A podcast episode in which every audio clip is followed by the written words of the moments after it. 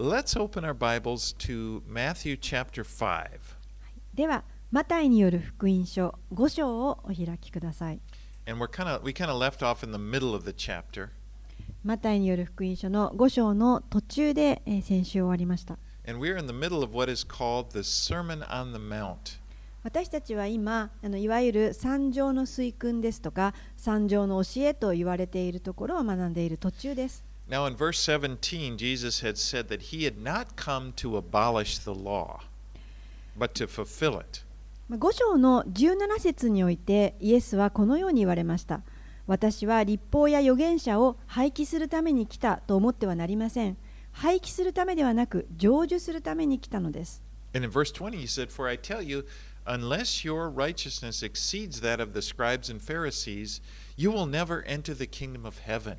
またまたイの5章20節でイエスはこのように言われました。あなた方の義が立法学者やパリサイ人の義に勝っていなければあなた方は決して天の御国に入れません。このイエス様の言葉は当時の人々には大変驚くべきメッセージでした。The Pharisees were the religious leaders of that.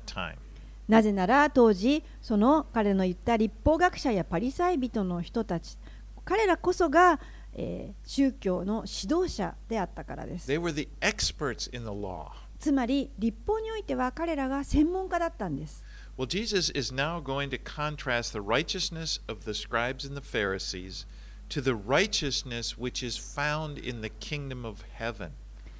そしてイエス様はここでその立法学者やパリサイ人たちの義とそれから天の御国において実は見見られる誠の義というものを比較をして話をされます。So let's read verses 21 and 22. ではマタイの福音書5章21節22節をお読みいたします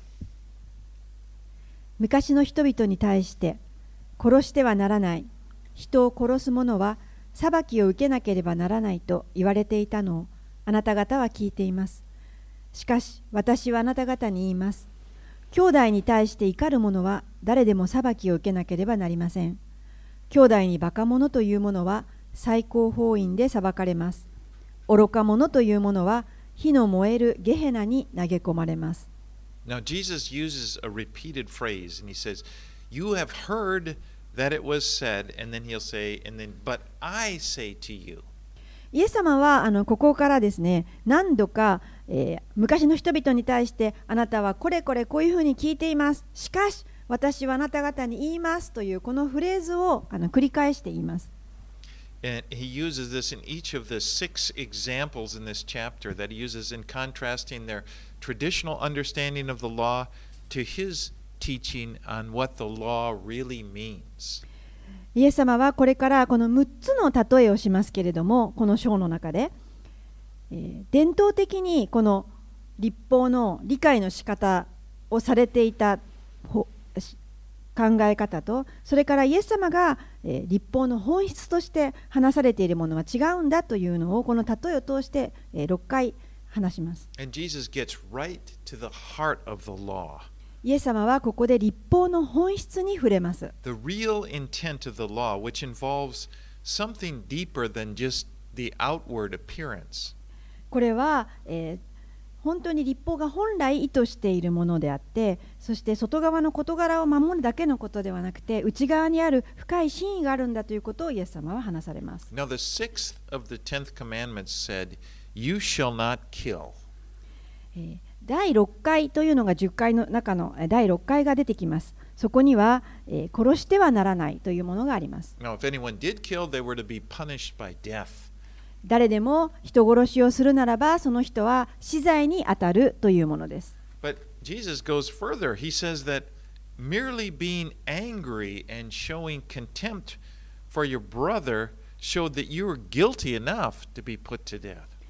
イエス様はその第6回を言いながら、えーさらに踏み込んだ、えーし本質を言います。つまり、兄弟に対して誰でも怒る者は死刑に当たるほどの裁きを受けなければならないんだと言われました。Now, God's law is intended to deal with the root of the problem, which really is our hearts. 神様の立法というのは実は問題のこの根本を対処しているんですそして問題の根本というのは私たちの心の中に属しています。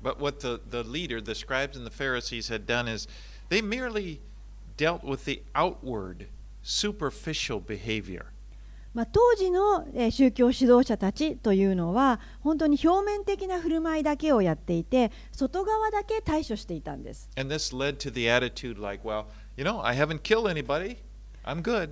例えばですね、私は人を殺していません。はい立法を守っています Yeah, I fulfilled the law. 私は正しいです But Jesus shows that this is not true. でもイエス様はえーそうではないということを示されたんです The, re- the real problem, the root problem, is that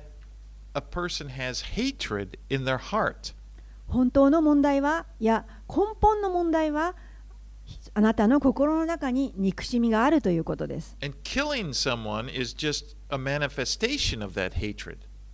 誰かを殺すというのは、ただ単にそのあなたの憎しみが表面に出てきたことでしかすぎません。But not killing someone is not, does not mean that this hatred is not there. なので、あなたが誰かを殺さなかったからといって、そこに憎しみがなかったということにはなりません。Now, Jesus is not trying to abolish the law. イエス様は立法を廃棄しに来られたのではないと。神の立法は良いものです。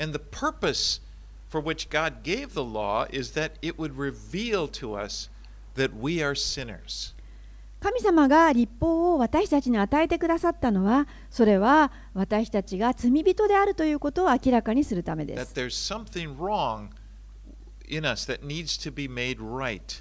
あなた方の何かが間違っていてそれは正す必要があるというのを示すためでした And the law was not given so that we uh, would try to, to use it to justify ourselves.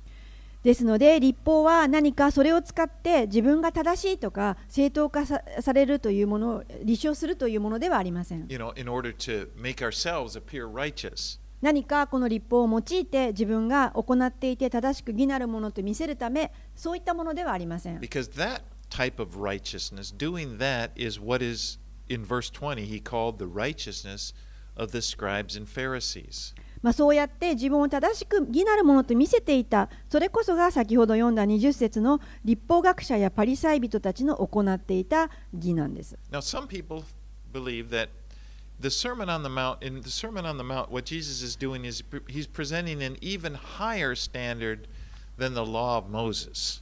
三条の水訓というのはあのよくこのように言われています。それは、えーイエスの立法ここここでのイエスの教えというのはモーセの立法をより高い水準へこう引き上げて提示したものであると。Like he's raising the bar. イエス様はここでハードルをお上げになったんだと。 And, and, and people have said, well, the, the reason that he's doing this is to show that it is impossible to obtain the righteousness that is associated with the kingdom of heaven. So that we would, you know, the purpose that we would just give up trying and realize that it's hopeless. So we would humble ourselves and receive the righteousness that Jesus offers to us. イエス様がそのようにこの立法の水準を上げられたのはえー この義というのは決して人間の努力や行いによっては得ることができない不可能なんだということを提示されたんだと。そしてそれを知る私たちはこのああもうできない自分ではできないというふうに諦めてそして神の前にへり下ってそしてイエス様が提示してくださるこの、えー許しによる義を受け取るんだ。そのためにイエス様がこれを提示されたんだとよく言われま Now, す、Martin, Martin Luther, that's his, his opinion. ま、マルチン・ルターなどがそうです。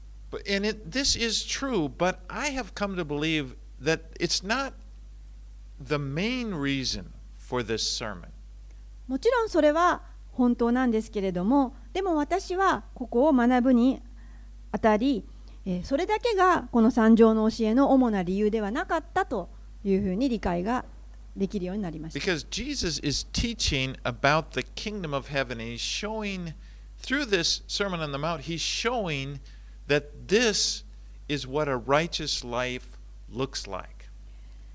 イエス様はこの天の御国についてここで教えておられましたそして天の御国においてはその本当の本来の義というものはどういうものなのかというのをここでお示しになったんです。And of course, that would lead to us seeing, wow, the righteousness of the kingdom of God is, is far. And we, of course, that would make us look to Jesus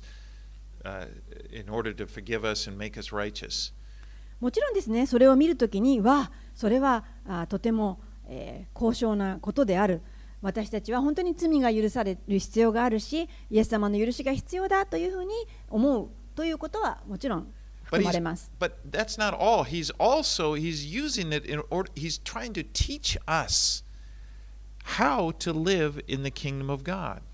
でもそのようにしてこの許しをいただくということだけではなくてイエス様はそこで私たちがどのように神の国に生きる者として生きていくかということを教えられたんです。Because you will find at the very end of this sermon, Jesus is going to give a parable about two men who built their houses. One man built it on the sand, and the other man built it on the rock.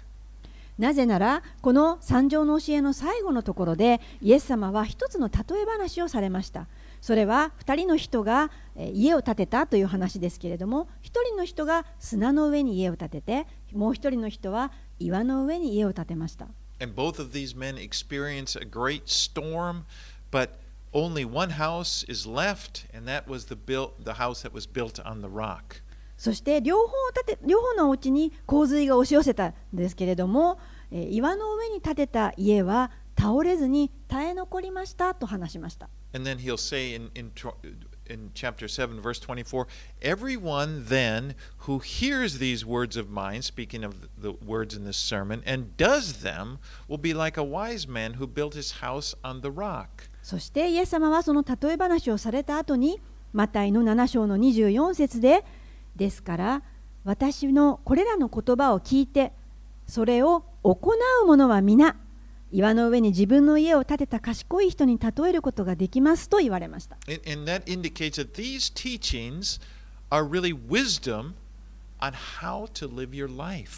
つまり、ここで教えておられることは、あなたの人生をこのどのように生きていく、賢い人として生きていくことができるかということを語られているんです。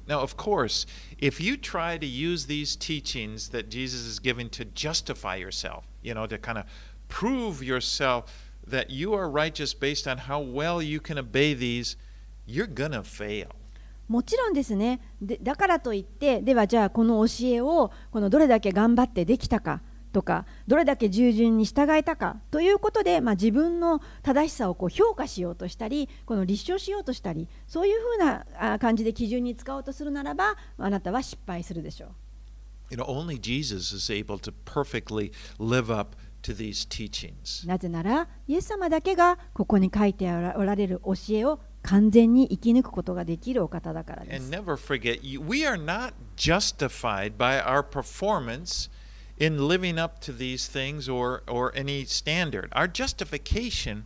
will always be based entirely on our faith in Jesus Christ. どうか忘れないでいてください。私たちは決してこれらの教えをこう何か行うことによってまたその成果によって救われたり義とされるわけではありません。私たちが義とされるのはもう完全に単にイエス・キリストのみです。イエス・キリストに信仰を置くときのみに私たちは義とされるんです。So this, this is not, he's not presenting us a way to, if you just do these things, then you, he, he- our justification is, is based in faith, but we, we receive wisdom as we learn how to walk in the kingdom. ですからこの、えー義とされるというのは私たちはただ受け取る神様から受け取るだけですイエス様からしかしこの三条の教えというのは賢く生きるための知恵を与えてくださる助けになるということです But when you look at this sermon, you, you, you, you realize it, it, that it gets right to the heart of our problems and, and, and how to live. でもそのようにしてどうかこの教えを見てみる見てみてくださいもしそうするならばここに私たちの心の中の実は問題となっている確信が書かれているんです I mean, he deals with anger, lust, fear. イエス様はここで怒り、欲望、恐れそういったものを語られました.えーそこに私たちは、えーいるんです This is where our problems are. 私たちの問題のすべてはその中にあるんです Jesus knows how to live. イエス様はそのような中でどのようにして生きるかをご存知でした Now, it, it, it seems,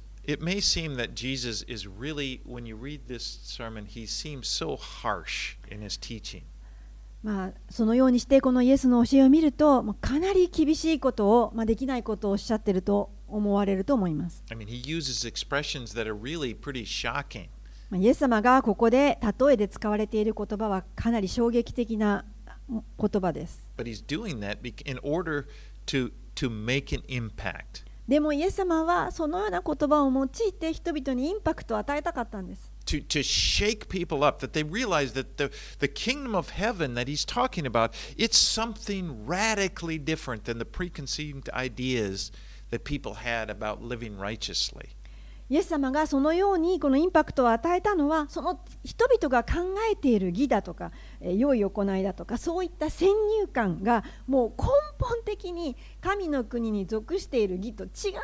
っていうことを教えたかったんです。And in that, that kind of strong way that he has of doing that, it, it, it cuts, it's meant to get below this sort of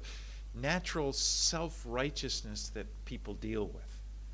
まあこの、えー本当にこの人々が気がつかなくてはいけないというところにイエス様は切り込んで語ったわけです。Now, here in verse 21 and 22, Jesus deals with the probably the most basic.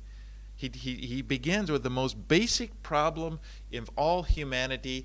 anger and contempt. そして21節と22節でイエス様はもう人類の持つこの基本的な最大な問題に、えー触れます。それは怒りと軽蔑です。They, are, they always go together like twins. この怒りと軽蔑というのは常にこの愛伴うものです。If you are angry with someone, you're going to have contempt for them. もしあなたが誰かに対して怒りを持っているならばあなたはその人を蔑みます。Contempt really, it, it writes someone off, it dismisses them. まあ、この蔑むとはある人をこの決めつけてあしらうとかそういったことです。It puts them down. まあ、その人を引き下げるようなことです。It reduces the worth of a person. まあ、その人を重要な人物のように扱わない、相手にしないということです。You, idiot? You fool? うん、あの人はあの愚かだもうは話すに値しない。Now, the scripture has a lot to say about anger. 御言葉はそのような怒りについてあの多くのところで語られています。And it's, it's sometimes it's good to do a word study sometimes. Just look,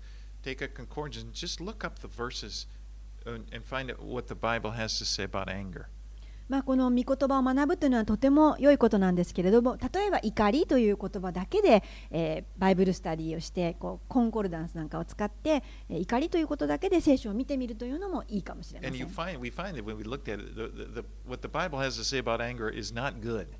そうしますとこの聖書は怒りは良くないと。あれあらゆるところで書いてあることがわかります。Now, anger is not always sin. もちろん怒りというのは全てが罪というわけではありません。You're probably familiar with Ephesians 4:26, which says, "Be angry and do not sin." 皆さんよく知っておられる御言葉がありますね。エペソの4章の26怒っても罪を犯してはなりませんとか。But but actually, you know, these cases where anger is not sin and it, they're rare. The majority of time, anger is a work of the flesh, like Galatians 5:20 says. もちろんこの怒りはあの罪ではない場合もあるんですけれどもそういったケースというのは実はとってもまれですほとんどの場合怒りというのはガラテヤの5章の20節であるように肉の働きに属していますガラシアンス for example コラシアンス3:8 says, "But now you must put them all away: anger, malice, wrath, slander, and obscene talk from your mouth." コロサイ人への手紙の3章の8節にはこのように書かれています。しかし今はこれらすべてをすなわち怒り、憤り、悪意、罵りをあなた方の口から出る恥ずべき言葉を捨てなさいと Now, the problem many of us have is that we, we always try to justify our anger.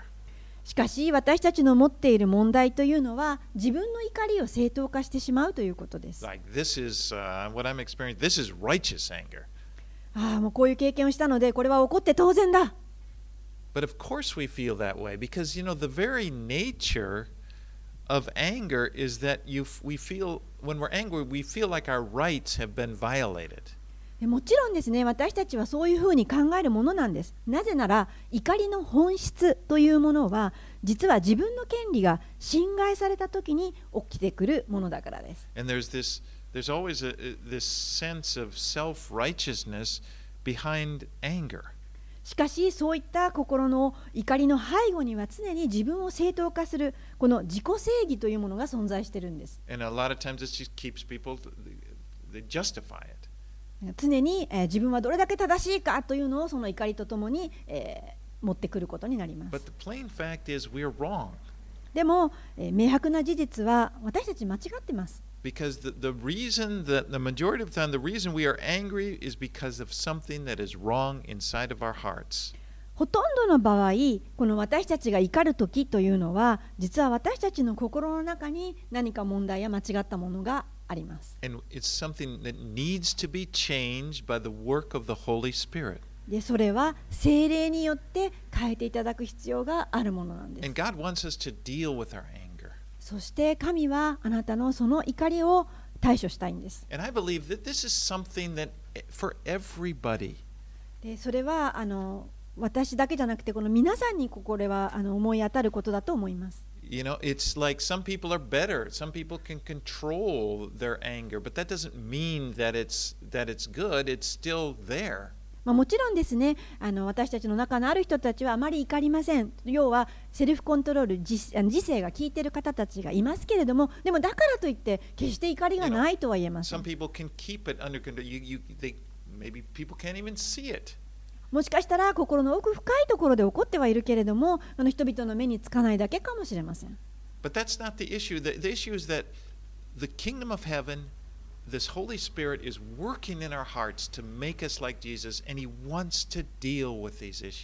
で、あのそれらがどのように怒りが現れるかということを問題にしているのではなくて、聖霊様は私たちの心の奥深くにあるその本問題の本質の怒りの部分に触れたいのです。All right, let's read 23 through 26. 23節から26節に進みます。ですから祭壇の上に捧げ物を捧げようとしている時に兄弟が自分を恨んでいることを思い出したなら捧げ物はそこに祭壇の前に置き行ってまずあなたの兄弟と仲直りをしなさい。それから戻ってその捧げ物を捧げなさい。あなたを訴える人とは一緒に行く途中で早く和解しなさいそうでないと訴える人はあなたを裁判官に引き渡し裁判官は下役に引き渡しあなたは牢に投げ込まれることになれます。誠にあなたに言います。最後の1コドランドを支払うまでそこから決して出ることはできません。Presenting an offering was one of the holiest moments in the life of a Jew. ユダヤ人にとってこの祭壇の上に捧げ物を捧げる時間というのは最も神聖な時間です And to think that you would interrupt this moment because you needed to be reconciled to your brother. You thought your brother, you know, that, that would be unthinkable. It would be shocking. あなたがあらゆる準備をしてそして祭壇に捧げ物を捧げるそのような時間をただ自分の兄弟がちょっと憤慨しているからといってその人と和解するために中断するなんていうことは考えられませんですからイエス様が言ったことはもうかなりショックでした I mean, it would be like to us, like if we were in some sacred thing, like a wedding. You know, suppose we're we're at a wedding and then you're involved in the wedding and you're there and you're up in front, and it's all of a sudden, oh, I have to, uh, I have to go. I have to go. Somebody has something against me, and I have to make it right. まあ、私たちにた例えるならばあの結婚式みたいなものです私たちがあの結婚式に参加していて、まあ、自分の結婚か家族か分かりませんけれどもとても重要な役割をしている時にもう今や式が始まる。その瞬間にあちょっと誰か私になんのことを私をふに憤慨してるみたい。ちょっと行って謝ってくるわって言ってその式を止めるような感じです。But he's do he the idea is the shocking illu- is- illustration is meant to show that this is important. This being reconciled to a person is important. It takes high, you know, high priority. そのようなこのショッキングなショッキングな出来事をイエス様は話されたわけですけれどもこれは結婚式のようなそういった神聖なる儀式よりもこの和解がどれだけ重要視されているかということですそれをイエス様は言うためにそのような話をしました。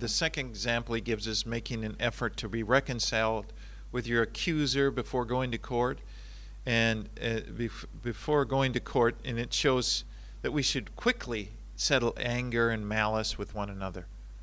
そしてこの25節からは、えーまたもう一つの例えで和解を話しますけれどももし裁判であなたを訴える人がいるならば、えー本当にこの自発的な和解を求めて、えー彼らがその裁判所に着くまでの間に一生懸命和解しなさいという話をします。And you know, when we if we ignore it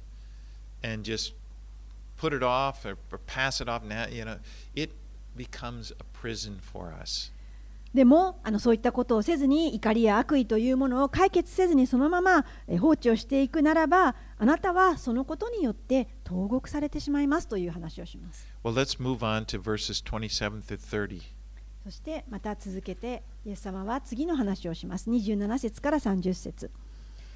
会員してはならないと言われていたのをあなた方は聞いていますしかし私はあなた方に言います。情欲を抱いて女を見る者は誰でも心の中ですでに会員を犯したのです。もし右の目があなたをつまずかせるならえぐり出して捨てなさい。体の一部を失っても全身がゲヘナに投げ込まれない方が良いのです。もし右の手があなたをつまずかせるなら切って捨てなさい。体の一部を失っても全身がゲヘナに落ちない方が良いのです。So the second contrast, in this second contrast, he deals with it's concerning sex, as now Jesus continues to get to the heart of the greatest problems we have. そして2つ目のこの昔の教えとイエス様が言われている、えー真の教えの、えー例えですけれどもここは会員つまりセックスについて話をしていますイエス様は人類のこの最大の問題にまたここで触れたわけです Now, the seventh commandment of the law of the Ten Commandments was, You shall not commit 10回のうちの第7回がここに書いてありますけれども、それは勧誘してはならない。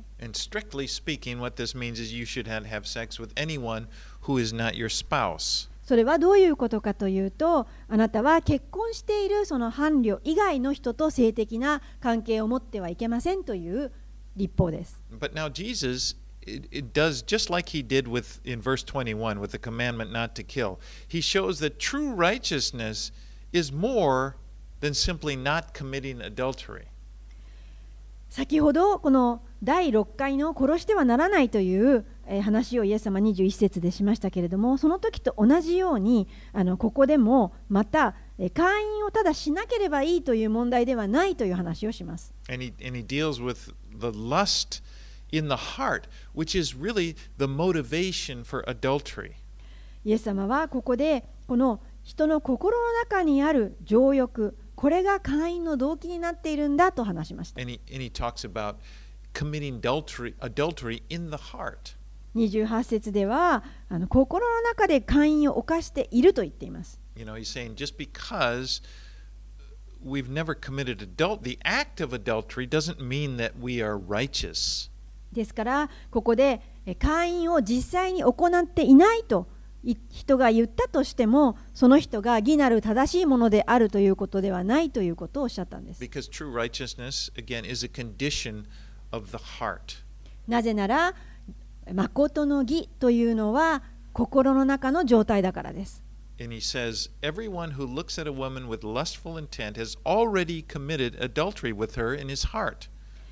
節で、えーイエス様は情欲を抱いて女を見る者は誰でも心の中ですでに会員を犯したのですと言いました。Now, a person may feel that, well, their thought life, you know, is a private life. It's my own world. I can do whatever I want. しかしあの人はこのように思うでしょう自分の思考の中頭の中で考えることは私のプライベート個人的なことですそれ何にも何の問題があるんでしょうか But what he shows is, is that God wants to change us from the inside out. しかし神様は私たちの内側から変えたいと願っておられるんです He wants to change our thought life as well as our actions. 私たちの内側の考え方そこから外側の行いまで全てを変えたいと願ってお You ら know, れるんです Jesus is working again to change our hearts. イエス様は私たちの心を変えるために働いておられます Now, when we get to chapter 23 and verse 25, Jesus is going to criticize the Pharisees, and, and he says of them that they merely clean the outside of the cup, but they leave the inside dirty. イエス様は後に23章の25節でこの立法学者とパリサイ人たちを責めます。災いだ、偽善の立法学者パリサイ人、お前たちは杯や皿の外側は清めるが、内側は強欲と放縦で満ちている。Now, imagine, you know, you, you, you, you come to my house and I'm, I, I have my old coffee cups, but I just take and I wipe out the, the outside of them and then set them and take another one, wipe, you know. You wouldn't be, まあ、皆さんですね、もし私が皆さんを招待したとして、あの私の家に来て、私がまあお茶を出そうとするときに、あの私が茶渋でもうすごい真っ黒に汚れたコップをこう出してきたら、それで you know, I just, well, this is my favorite cup. I'm going to sparkle it up. This one's from Hawaii. Or, であのこれハワイでもらってきたあのカップなんだけどあのいいでしょって言って中は茶渋とドロドロで汚れてるんだけど外側だけこうやって一生懸命磨いてあなたにお茶を出す準備をしていま inside, す you know, there's old corn soup or, you know, で中には coffee こう stains or something. And コーヒーの茶渋とそれからなんか古いコーンスープがの入ったまんまのコップなんですけど外側ピカピカです you wouldn't want me to just hand you the, you just go, oh, you know, it's kind of like. で you 私が「wanna- はいどうぞ」って言ってそんな器で皆さんに飲み物を出そうとしたら皆さんどうでしょう you か know, it, but if, on the opposite, if you wash the inside of the cup, it's almost hard not to wash the outside. Like if you if you're washing the inside of your cups, and the outside is probably going to get clean anyway. でも逆にですねそのコップの内側を、えー一生懸命私が洗ったとしたならば外側はまあ自然に清くきれいになっていくんですね器というのはそういうものです So you know the, the, the application that in our lives, if we we're not we're not if we just focus on the outside and what do people think? Am I presenting myself? Do I look righteous? It's like cleaning the outside. But if we're cleaning, if we're all about our hearts, working to to allow God to work in our hearts, well, naturally our actions are going to follow. つまりどういうことかというと私たちはあ人にどうやって見られるかな外側は大丈夫かしらとこう義なる行いはできているかな外側だけを一生懸命ピカピカにしたとしてもそうではなくてもし私たちが内側を主にあって清めていただいているならば自然に外側に出てくるんだということです。And, and then Jesus uses several examples, uh, severe examples, like he'll talk about gouging out eyes or cutting off hands. そしてイエス様はちょっとですね厳しいというかもう激しいえー例えをここで話します。目をくり抜いてとか手を切り取ってという話をしますね、Now, obviously, your eye and your hand don't cause you to sin, まあ、もちろんあなたの目やあなたの右手が罪を犯させるわけではないですよね。You, you, you could cut off your hand and, and you'd and not be able to kill someone, but you could still have murder in your heart. もしあなたがこの右の手を切り離したとして右手で何かできなくなったとしても、えーあなたはまだ心の中で人を殺すかもしれません You could gouge out your eye and still be full of lust. もしかしたらあなたは目を本当にくり抜いたとしてもあなたの心の中にはでも情欲があるでしょう But these these examples, these shocking examples, they kind of reduce the righteousness of the scribes and Pharisees to the absurd in order to, to, to get to see how uh, absurd it is. でこのような例えをイエスが話されたのは実はこのえー立法学者やパリサイ人たちが行っている外側だけのこの、えーアクションというのがいかに馬鹿げているかそれは全然その本質の問題解決になってないんだよということを示すために話されたんです。But the solution, obviously, is to have your heart changed. 本当の問題は内側あなたの心が変わるまでは変わりません。Let's read verses 31 and 32. 続けて31節32節をお読みします。また妻を離縁する者は離縁状を与えようと言われていました。しかし私はあなた方に言います。誰でもみだらな行い以外の理由で自分の妻を離縁する者は妻に姦淫を犯させることになりますまた離縁された女と結婚すれば姦淫を犯すことになるのです Now, at this time, among the religious leaders, there were two schools of thought concerning divorce. 当時妻を離縁するという考え方はこの2つのあの代表的な考え方がありました And the majority opinion was that if a woman did something that was displeasing to her husband, it was considered to be uncleanness, and therefore it was a reason for him to divorce her. まあ、ほとんどの考え方はこちらだったんですけれどもそれはもしそのある人の妻がこの夫に不愉快な思いをさせて何か喜ばせないようなことをしたならばもうそれはその妻の汚れとみなされていましたですので妻が何をしてもえー離婚の理由になったんですそれがほとんどの人の考え方でし I た mean, a man could divorce a woman, or divorce his wife, simply because he didn't like her cooking. 例えばその妻の料理が気に食わないとそれだけであの離縁をすることができました。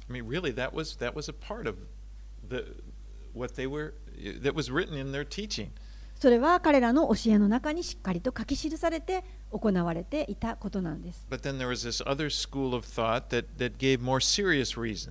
もう一つの考え方ももちろんありました。それはもう少し真面目なこの道徳的な理由でのことでした。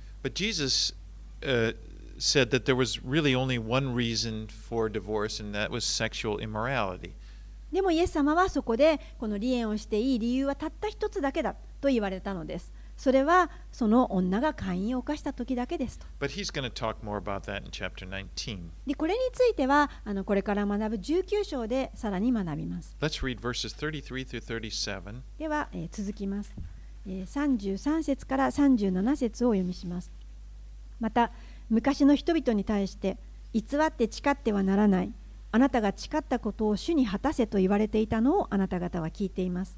しかし私はあなた方に言います。決して誓ってはいけません。天にかけて誓ってはいけません。そこは神の御座だからです。地にかけて誓ってもいけません。そこは神の足台だからです。エルサレムにかけて誓ってもいけません。そこは偉大な王の都だからです。自分の頭にかけて誓ってもいけません。あなたは髪の毛一本さえも白くも黒くもできないのですから。あなた方の言う言葉ははいははい。いいえはいいえとしなさい。それ以上のことは悪いものから出ているんです。Now, in the Old Testament times, people would swear by an oath in order to give weight to the statement that they were saying. この旧約の時代にはこの人々はよく制約や請願を立てましたそれはこの自分の言っていることにこの重みを持たせるためでした And Jesus quotes from the Old Testament law, Leviticus 19:12, which said that a person had a solemn obligation to perform their oath. イエス様はここでレレビ記の19章12節を引用してえー語られましたそれはえー彼らの誓いには厳粛な義務を生じる生じさせるんだということを思い起こさせたんです But a, a righteous person, a person with who's truly who has a righteous heart, would not need to invoke an oath, you know, that would force them into telling the truth. でももしこの義なる心を人が持っているならば何かわざとこの無理やり誓いを立ててそれが真実なんだ約束を果たすんだというような証明をしなくていいわけです Because their words would be true because there's no deceit in their heart. もし心に欺きがないならば嘘をつかないわけですからこのえー約束は本物となるわけです And so Jesus said that we should not take oaths as they did they, they had done before, invoking God or invoking the things of God. なのでイエス様はここでもうこの旧約聖書で学んでいたように、えー昔の人々のようにこの神を指して誓うとか、まあ、神以外のものを指して誓うとかそんな風にしてあのことを行うのではないんだということを言いました Rather, we should be committed to truth so that people can believe that our yeses means yes And our no means no because we're good people with honest hearts. それよりも真実を行うことにこの専念をしなさいそして信用される人になりなさいもしあなたがいつも信用されているならばあなたがはいと言えばはいだしいいえと言えばいいえ誠実な心を持つということです Now, the Lord is always truthful.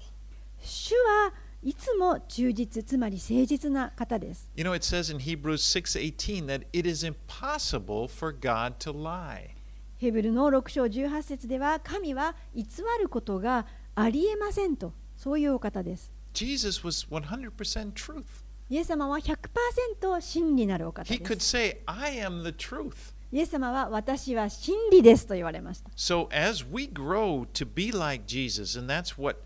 that's what it's all about. The, the Holy Spirit's working in our heart. We begin to have his character. 私たちがこのイエスに習うものと されて今精霊が私たちの内側に働かれて私たちの人格をこの作りな変えてくださっていますので私たちは主のように誠実になることができ Yeah, ま and す so as we growing to be like Jesus, honesty is going to be a part of our character. 主にあって私たちが成長するときに誠実さというのも神様からいただく人格の一つとなるわけです All right, let's go to 38 through 42. では続けて38節から42節を読みします。目には目を、歯には歯をと言われていたのをあなた方は聞いています。しかし私はあなた方に言います。悪いものに手向かってはいけません。あなたの右の頬を打つ者には左の頬も向けなさい。あなたを告訴して下着を取ろうとする者には上着も取らせなさい。あなたに1ミリオン行くように強いる者がいれば一緒に2ミリオン行きなさい。求める者には与えなさい。借りようとする者に背を向けてはいけません。So the fifth contrast between the old righteousness of the scribes and Pharisees and the new righteousness of the kingdom of heaven has to do with retaliation for harm done to us. ここでこの6つ目の比較が出てきますけれどもパリサイ人と、えー立法学者たちが行っていた古い、えー義の行いとそれから天の御国に属すしている新しい義の行いこれは違うんですけれどもその5つ目はこの危害を与えられた時の復讐についてでした And Jesus quotes from Exodus 21 24. イエス様はここで出エジプト記の21章の24節から引用して言われました。So if a person knocks out another person's tooth, then his tooth was to be knocked out.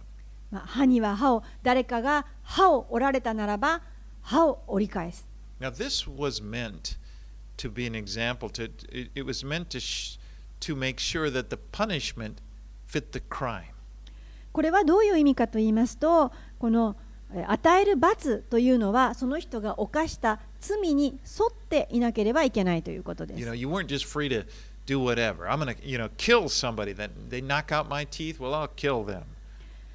あのなんか歯を折られたからもう相手を殺してやるそれはやりすぎです It, it's the idea of equivalence is put forth. つまり同等の罰で収めるというえー考え方です That this particular crime deserves this particular punishment. まあ、このような犯罪にはこの罰が相当するであろうあろうというふうにえー定まっていきました。But the presumption in this old order was that you return harm for harm. しかしこの古い立法のこの考え方は危害を与えられたら危害を仕返すんだという方にスポットが当たっていきました。But Jesus says that the presumption of the kingdom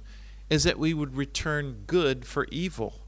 しかしイエス様は天の御国における、えー義というのは私たちは悪に対して善を行っていくんだと言われました。Now, of course, the supreme example of this was Jesus himself. He, you know, he said to those people who were crucifying him, said it to the Father about them. He said, Father, forgive them, for they don't know what they're doing. 悪に対して善を行うこの最高の例えはイエス様ご自身ですイエス様は十字架にかかられて苦しまれている時に自分を十字架にかけた人に対してそのたその人のために祈りました父よ彼らをお許しください彼らは自分が何をしているのか分かっていないんですと Now, these examples that Jesus gives about turning the other cheek. You know, somebody slaps you, turn the other cheek. They ask you to go one mile, you go two miles. They, they kind of cause us to wince. まあここでイエス様があの例えを挙げていますけれども、まあ、右の頬を打たれたら左の頬を出しなさいとか、まあ、1ミリを行けって言われたら2ミリを行きなさいってこの教えをちょっと見るとええーって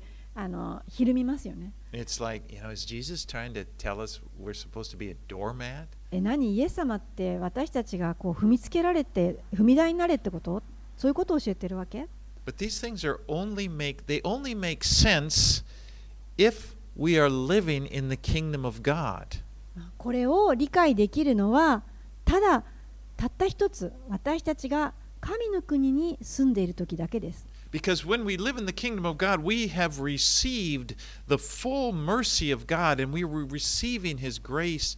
day by day. 私たちがこの神の御国に住まわっている時その時に私たちはもう神様の素晴らしい恵みと憐れみをもう日ごとにたくさん受け取っていますのでこういった考えができるようになります。And the only way you could respond the way Jesus tells you to is if your heart is receiving the love of God. このような応答ができる時というのはただあなたが神の愛をあなたの心の中に本当に深く受け止めてこの許しをいただいている時だけです。Now, we make a big mistake if we think that what Jesus is doing here is giving us a whole new set of laws. 私たちがよく間違って考えてしまうのはイエス様は何か新しいこの立法をくださってこれをにこれに従えと教えられているんだというふうに考え違いをしてしまうことがあります。And, you know, just legalistically, okay, well, someone slapped me on the right cheek. Uh, okay, I'm going to give him the other cheek now? まあ、立法的なちょっと理解をしてしまってあ分かりましたじゃあ誰かが右の頬を叩いてきたら左の方を出せばいいんですねみたいな受け取り方 But if he hits me again,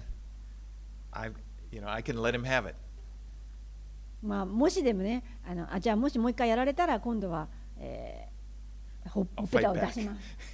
you know, he only said turn it once, right? That's what the law Ah, said. You know, that's the legalistic way of thinking. でもあの1回しかここでイエス様書かれてないから2回目やられたらやり返すよまあそれは本当に立法的な考え方ですねこの書かれてることだけをやろうとする But Jesus is not giving a new set of laws. He's giving an example in all of these that this is what righteousness in the kingdom of heaven looks like. イエス様はここで何か私たちがあの従うように新しい立法を与えられたわけではなくってそうではなくて神様の言われている立法にはどういうものかという例えを与えられたんです神の国に属している義っていうのはどういうふうに理解をしたらいいかということを教えてくださってるんです I mean, it's, it, the righteousness of the kingdom is like a person is able to return good in response to evil. 神の御国に属している時に私たちは悪をされても善によって応答することができるそういうところに住まうんだということです。And so this deals with these examples of the kingdom of heaven. This has to do with the, the kind of person that we are being transformed into. 天の御国というのはこの私たちが今与えられたこの新しい人これが成長してこの変えられていきますけれどもそのような人々が住む場所です。And he's working in us to change us into this kind of person, a person that would actually be able to, to return good for evil. イエス様は今私たち一人一人の中に働いてくださっていてそして主がこの私たちを導いておられるこの新しい人になっていくときにそれを行うことができるようにしてくださっているんだということです。Now, all of these things that Jesus is talking about, they seem so radical, but if you look at them, all of them can be seen in his life. まあちょっとですねここに書いてあることはどれもこれも難しいように思いますけれどもでもイエス様ここで教えられたことはすべてイエス様ご自身の人生において行われたことなんです。And the Holy Spirit is working in us and making us, we are becoming like Jesus. 精霊が私たちのうちに住んでくださってそして私たちのうちに働かれてイエス様のようになるようにしてくださっているんです So the aim for us is that we, when we look at this sermon, we want, we want to become this type of person. 私たちがこの三条の教えを読むときにこれこそが今私たちが目指している人なんだということを学ぶことができます。And you see the difference between that and you seeing it as another law that you have to live up to because it's an anyway. 皆さんこ.こでね違いがわかるでしょうか？何かイエス様は新しい方法でこれこれをしなさいということを教えてるんではなくて、えーあなたがすでに新しくされている人が目指しているものがこれなんだというのを教えてくださってるんです。Let's go to 43 through 48. 43節から48節をお読みします。あなたの隣人を愛しあなたの敵を憎めと言われていたのをあなた方は聞いています。しかし私はあなた方に言います。自分の敵を愛し自分を迫害する者のために祈りなさい。天におられるあなた方の父の子供になるためです。父はご自分の太陽を悪人にも善人にも昇らせ正しい者にも正しくない者にも雨を降らせてくださるからです。自分を愛してくれる人を愛したとしてもあなた方に何の報いがあるでしょうか？酒税人でも同じことをしているではありませんか？また自分の兄弟にだけ挨拶したとしてもどれだけ勝ったことになるでしょうか？違法人でも同じことをしているではありませんかですからあなた方の天の父が完全であるように完全でありなさい This last example has to do with our attitude toward our enemies. そして最後のイエス様の例え話はここであなたの敵を愛しなさいということです Now, the old righteousness of the scribes and the Pharisees was to return the same response to, to our enemies that they have toward us. 立法学者やパリサイ人たちが守っていた義というのはやられたらやり返せというものでした They hate us, we hate them. 私たちが憎まれたんだからあの人たちを憎み返しましょう They seek our destruction, well, we will seek their destruction. 私たちの破壊を狙ってきたんだから私たちもそのように仕返しましょう But now, Jesus, in, in, in completely opposite contrast, he says, he tells us to love our enemies. イエス様はしかし全く真逆のことを解き明かされましたそれは敵を愛しなさいということです And love is what enables us to go beyond this cycle. There's a cycle of hate and be hated, hate and be hated. You get in it, there's no way out. But love can bring us out of that. 愛だけがこの憎まれたら憎み返すんだだからまた憎んで憎み返すんだというこの悪循環もう終わることのないサイクルをたった一つ超えることができるものなんです愛だけが Now, remember, God is the one who took the first step in this, He took the initiative. 神様は思い出してくださいこの最初の一歩を私たちに踏み出してくださったお方です Remember, the scripture tells us that we were once His enemies. 御言葉でこのように書かれています私たちは神様の敵であったと sometimes we don't really i don't think that doesn't really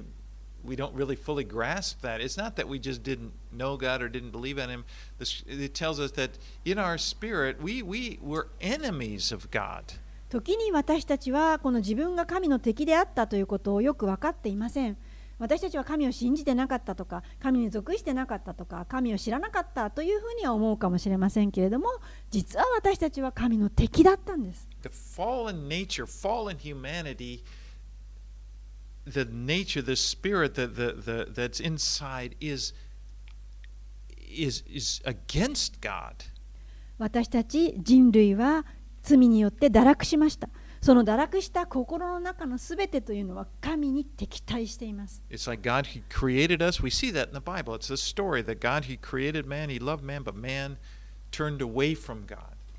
聖書を見れば人類の創造について書いてあります。神が人,人間を作りました。神は人を愛しました。そして与えました。しかし人間が背いていったんです。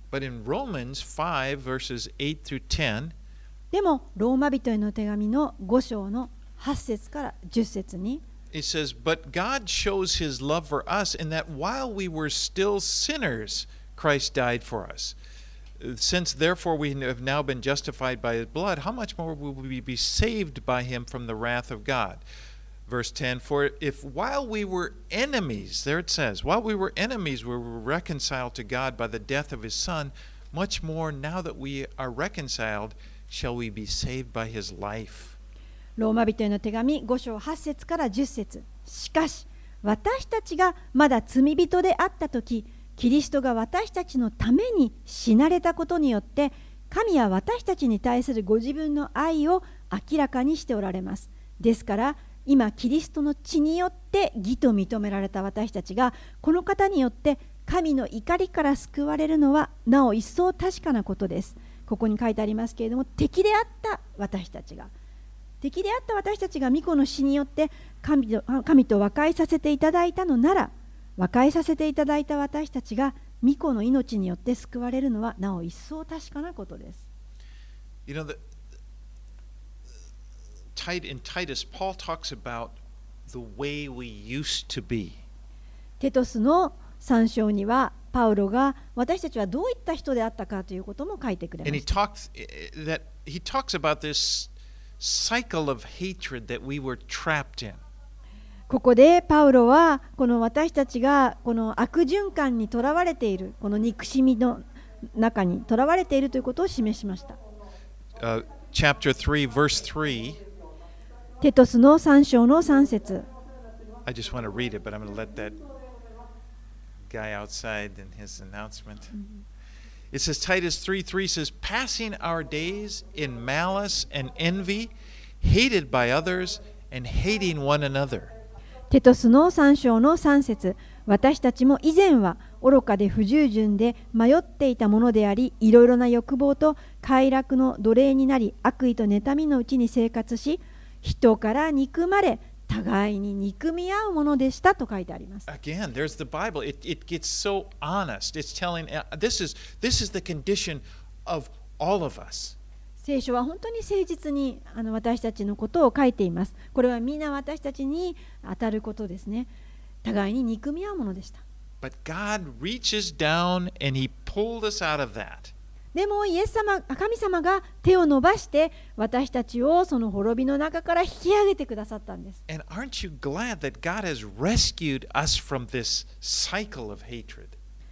皆さんはそのようなこの抜けられない憎しみの、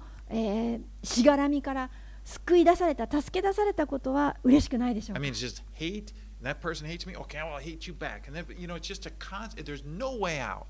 誰かがあなたを憎みました。だからあなたもその人を憎みます嫌われたら嫌われ返す憎まれたら憎み返すもうそれだけしかないそういった悪い習慣そのサイクルしかないんですけれどもそこから出るようにしてくださったんです And again, oftentimes this takes place below the surface. It's, it's in our hearts. We may be polite and outside, but it's in our hearts. まあ、もしかしたらですねそんな憎み返してないという方もいるかもしれませんけれどもそれはとってもあの外側のことですね神様は内側のことを言っています But then here comes God. He reaches down, and we're in this cycle hate and be hated, hate and be hated. And God says, I love you. He loves us. He just chooses, and He, he comes to us. He loves us. He brings us into His kingdom where love is the norm, not hate. このようにされたからやり返すんだもうこのように憎まれたら憎み返すんだそういった中にとらわれている中でああもうやられたらやり返すその憎しみのサイクルの中に神様は上から来て私はあなたを愛してるよそうして私たちをその暗闇の中から助け出して引き上げてくださって愛のところへ連れてってくれました And so as we become aware of this kingdom, the kingdom of God that we're now in, and as we learning to live in it, it's like God's grace can melt away the hatred in our hearts. 私たちがそのような罪の中から救い出されて引き上げられて神の国に属しているということを知っていくときにこの私たちはこの救い出されてそして新しくなることができます。thank God that He's that He has brought us into His kingdom. 本当に私たちは神様の御国にえ救い出された、まあ、愛が標準であるそこに救い出されたことを感謝したいと思い we'll ます。week. そしてえ続きはまたえ来週に。お祈りします。Father, we do thank you so much for reaching out to us. 神様、私たちは本当に感謝します。あなたが私たちに手を伸ばしてえ救い出してくださったことを。For just thank you for your loving us, Lord, 本当に私たちを愛してくださってありがとうございます。when we don't deserve it. 私たちはそれに相当するようなものではありません。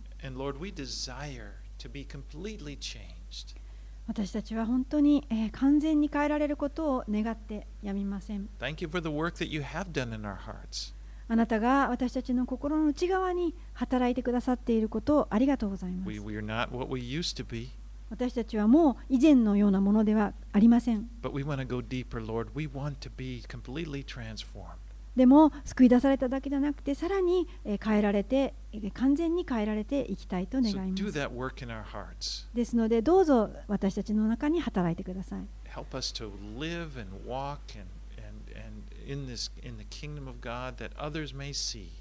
神の御国に歩んで生きていくものとしてください。そして人々がそれを見ることができるように。